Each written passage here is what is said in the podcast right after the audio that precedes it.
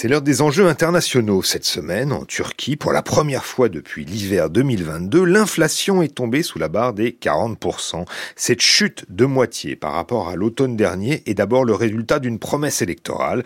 En campagne, Recep Tayyip Erdogan avait annoncé la gratuité du gaz pour les ménages en mai qui bénéficieront encore de 25 mètres cubes de gaz gratuit chaque mois pendant un an. Mais pour lutter contre la hausse des prix, le président turc a aussi décidé de changer de doctrine après des années de politique complètement hétérodoxe où il assurait à rebours de toutes les pratiques qu'il fallait baisser les taux d'intérêt pour faire baisser les prix. Eh bien, Recep Tayyip Erdogan a nommé deux personnalités issues de la finance internationale, l'ancien économiste de la banque américaine Merrill Lynch, Mehmet Simsek, qui est maintenant euh, ministre de l'économie, et l'ancienne dirigeante de la banque Goldman Sachs, Afizé Gaïa Erkan, qui a pris la tête de la Banque centrale. Ces deux nominations suffiront-elles à endiguer l'inflation que des économistes indépendants estiment réellement à plus de 100% Eh bien, pour comprendre le défi financier auquel doit faire face le président turc pour son troisième mandat, nous accueillons dans le studio des enjeux ce matin Denise Unal. Bonjour. Bonjour.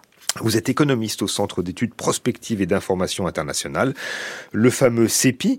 Euh, Denis Unal, euh, jeudi dernier, donc la Banque centrale turque a relevé son taux directeur de 8,5 à 15%.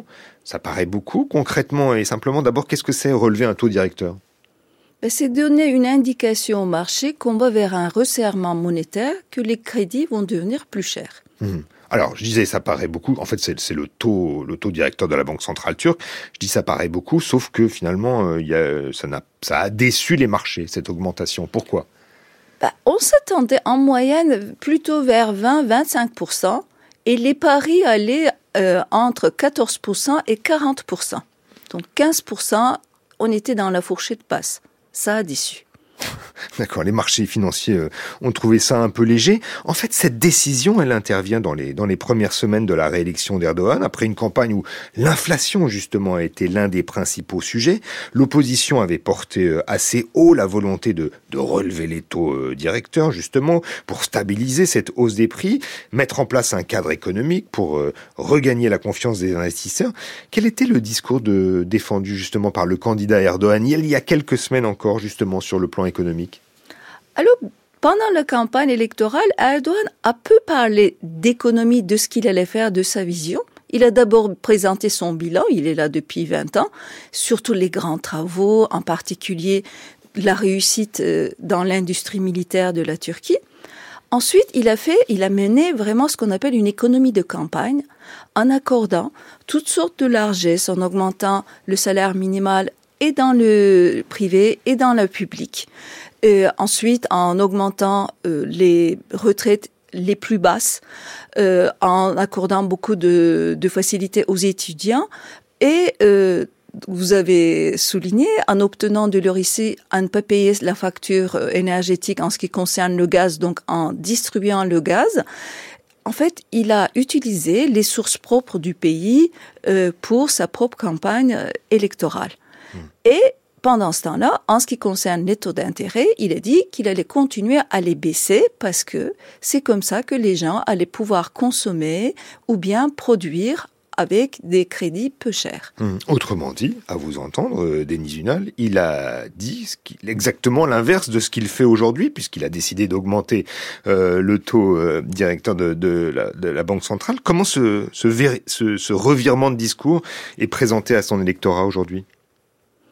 Ce n'est pas beaucoup présenté et son électorat ne demande pas plus de comptes que ça. Son électorat lui fait confiance parce qu'il dit à un moment à un autre, il va trouver le moyen euh, de nous orienter euh, les fonds euh, vers nous, vers les fonds, euh, pardon, vers nous les fonds nécessaires.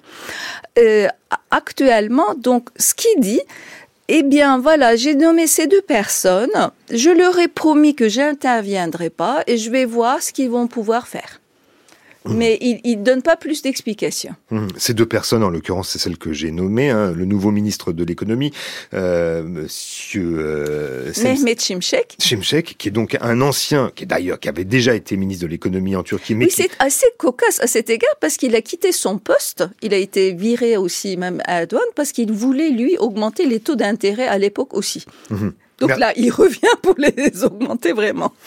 Néanmoins, il, revient estampillé aussi du label banquier américain, puisque c'était euh, euh, l'économiste de la banque américaine euh, Merrill Lynch, hein, Mermet Simsek, et puis autre nomination, la, la, présidente de la, de, la banque centrale, qui est une femme, ancienne dirigeante donc aussi d'une banque américaine, très donc très orthodoxe, la banque Goldman Sachs. Il s'agit de, de la Fizeh Gaia Erkan ce sont quand même des, gens qui vont appliquer une politique qui est complètement différente. Et d'ailleurs, le ministre de l'économie a déjà dit qu'il allait mener une politique, euh, il n'a pas dit orthodoxe, mais c'est ça que ça voulait dire. Il a dit classique. Oui, plus traditionnel. Et il a parlé de la transparence. C'est important parce qu'on ne sait même pas exactement quel est le taux d'inflation en Turquie. Donc on a beau dire, bon, l'inflation à 40%, personne n'y croit.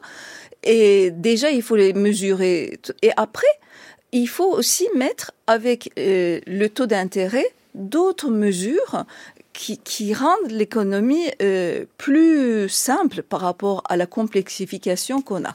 Qu'est-ce que je veux dire par là? Il y a non seulement l'importance des taux d'intérêt pour une politique monétaire, mais aussi tout ce qu'on donne comme règles aux banques actuellement, euh, les banques sont sous l'effet de, de règles ce qu'on appelle macroprudentielles. C'est tout un système où quand ils accordent des crédits, euh, ils sont obligés d'acheter des bons du trésor à l'État à des villes prix. Et que ça, ça crée un ensemble de torsions dans l'économie. C'est-à-dire? Eh ben, pour une banque, quand elle veut donc accorder des crédits, elle est obligée de regarder à son ratio euh, entre les avoirs en dollars et les avoirs en turc. Si elle a beaucoup d'avoirs en dollars, du coup, elle est obligée d'acheter des bons de trésor à l'État, c'est-à-dire financer l'endettement de l'État, et, et que donc elle ne peut pas accorder des crédits comme elle veut ça crée tout un système très complexe que les deux personnalités essaient de décomplexifier en ce moment. Hmm. Il y a une autre mesure euh, intéressante euh, en Turquie, en tout cas jusqu'ici, il était garanti aux épargnants turcs que les fonds déposés sur leur compte étaient euh, garantis sans inflation. Autrement dit, que les banques compensaient chaque mois les, effets de l'inflation, ce qui est quand même terrible. Et on comprend d'ailleurs à ce titre que c'est creuser les déficits.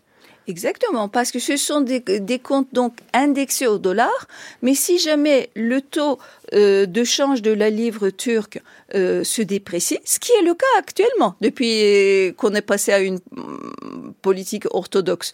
Donc la, livre turque la chute livre Turque hein. chute encore. Du coup, cet écart-là est constamment compensé par le Trésor public ça veut dire que la richesse est transférée depuis des gens qui arrivent à épargner, qui sont donc relativement riches euh, dans la société turque, même très riches, euh, pardon, depuis les pauvres vers les riches, parce que c'est financé par le Trésor, ça veut dire par les impôts de tout le monde. Hmm. Alors, comme je le disais en introduction, le, credo de Recep Tayyip Erdogan a été pendant très longtemps de dire qu'il fallait baisser les taux d'intérêt pour faire euh, baisser l'inflation, ce qui est complètement contraire aux pratiques et aux théories économiques euh, connues depuis longtemps. Euh, c'est donc la première fois, en augmentant le taux directeur de la Banque centrale, qu'il abandonne ces préceptes qui préconisaient envers et contre tout.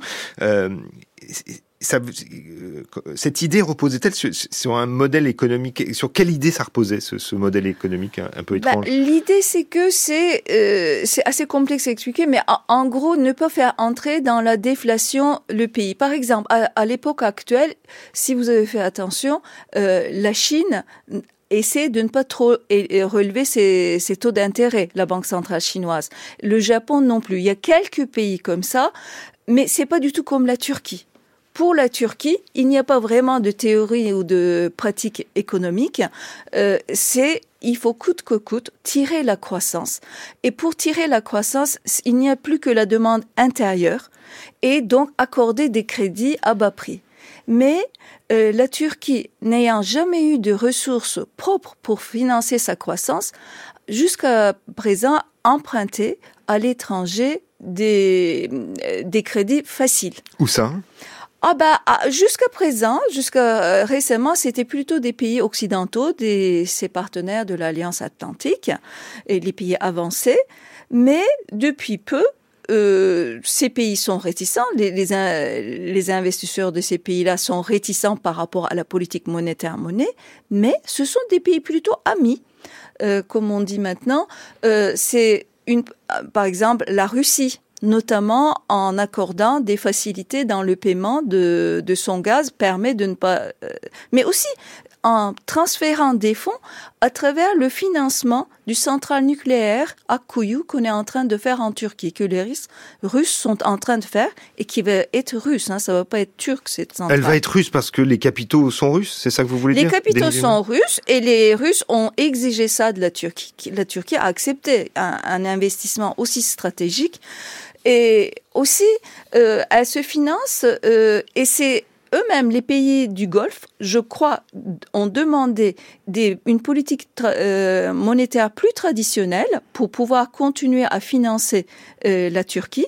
En ce moment, les pays du Golfe, l'Arabie saoudite, le Qatar, en particulier les Émirats arabes unis, pour les banques privées turques, c'est eux qui financent euh, la majorité de la demande. Et, et ben, ces pays amis, donc ils s'attendent maintenant à une politique un peu plus visible et euh, ça crée quand même une dépendance pour la Turquie vis-à-vis, pour la première fois, vis-à-vis de ses partenaires. Et on s'imagine que euh, peut-être qu'on va devoir vendre en Turquie les bijoux de la famille des grandes sociétés comme Turkish Airlines. Autrement dit, c'est ça, les négociations auraient déjà commencé pour euh, vendre ces, ces bijoux de la famille, comme vous dites? En effet, le jour où, euh, le jeudi, ils ont relevé les taux d'intérêt en Turquie, Mehmet Şimşek est parti euh, avec un haut responsable euh, dans le Golfe pour négocier des prêts. Hmm et peut-être des investissements. Mmh. Un, un, voyage que, que Recep euh, Tayyip Erdogan avait déjà fait. Juste un mot encore euh, pour, pour finir sur, sur la théorie. C'était quand même euh, un modèle inspiré de ce qui se passe en Chine, ce que voulait appliquer Le nouveau modèle économique turc, soi-disant, c'était inspiré en Chine, mais c'est la Chine au début de son, son développement économique, oui, qui n'était plus adapté à la Turquie. Un modèle qui est fondé sur l'exportation fondée sur l'exportation, sur une main-d'œuvre au coût très très basse et qui aurait amené ce qui est arrivé vers l'arrière le pays. Hum. Dernière question, euh, qu'est-ce qui peut advenir à la Turquie dans cette lutte contre l'inflation? Rappelant justement que certes, elle est descendue autour de, de 40%, mais ça reste euh, énorme. Qu'est-ce qui peut, quel, est le futur euh, qu'on peut imaginer pour l'économie turque? On a du mal à imaginer en ce moment. On n'a pas beaucoup de visibilité et c'est vrai, ce qu'on voit, euh, c'est difficile aussi. Il faut dire que même si l'opposition était arrivée au, pouvoir, avec de tels déficits actuellement et un tel niveau d'inflation, il est difficile de mener une politique monétaire parce que ça peut se traduire par une récession, un relèvement trop important des taux d'intérêt. Mmh. Et on a l'impression pour le moment que Erdogan essaie de mener sa barque en faisant plaisir euh, aux marchés internationaux, mais en voulant quand même préserver ses chances pour remporter les élections euh, municipales qui se profilent en moins d'un an. Mmh. Donc pour le moment, ça va être une politique assez imprécise. Avec euh, effectivement des, des, défis importants, euh, notamment euh, à Ankara et à Istanbul. Et puis il faut rappeler aussi d'ailleurs sur le plan économique, Denis Ünal, que la, les réserves de la Banque centrale turque en monnaie, en devises étrangères, ont complètement, sont complètement fondu ces dernières années. Merci beaucoup de nous avoir éclairé justement sur ce changement de, de doctrine économique opéré par Recep Tayyip Erdogan, à contrario de ce qu'il avait annoncé dans sa campagne électorale, euh, Denis Unal. Je rappelle que vous êtes économiste au Centre d'études prospectives et d'information internationale, le CEPI. France Culture. L'esprit d'ouverture.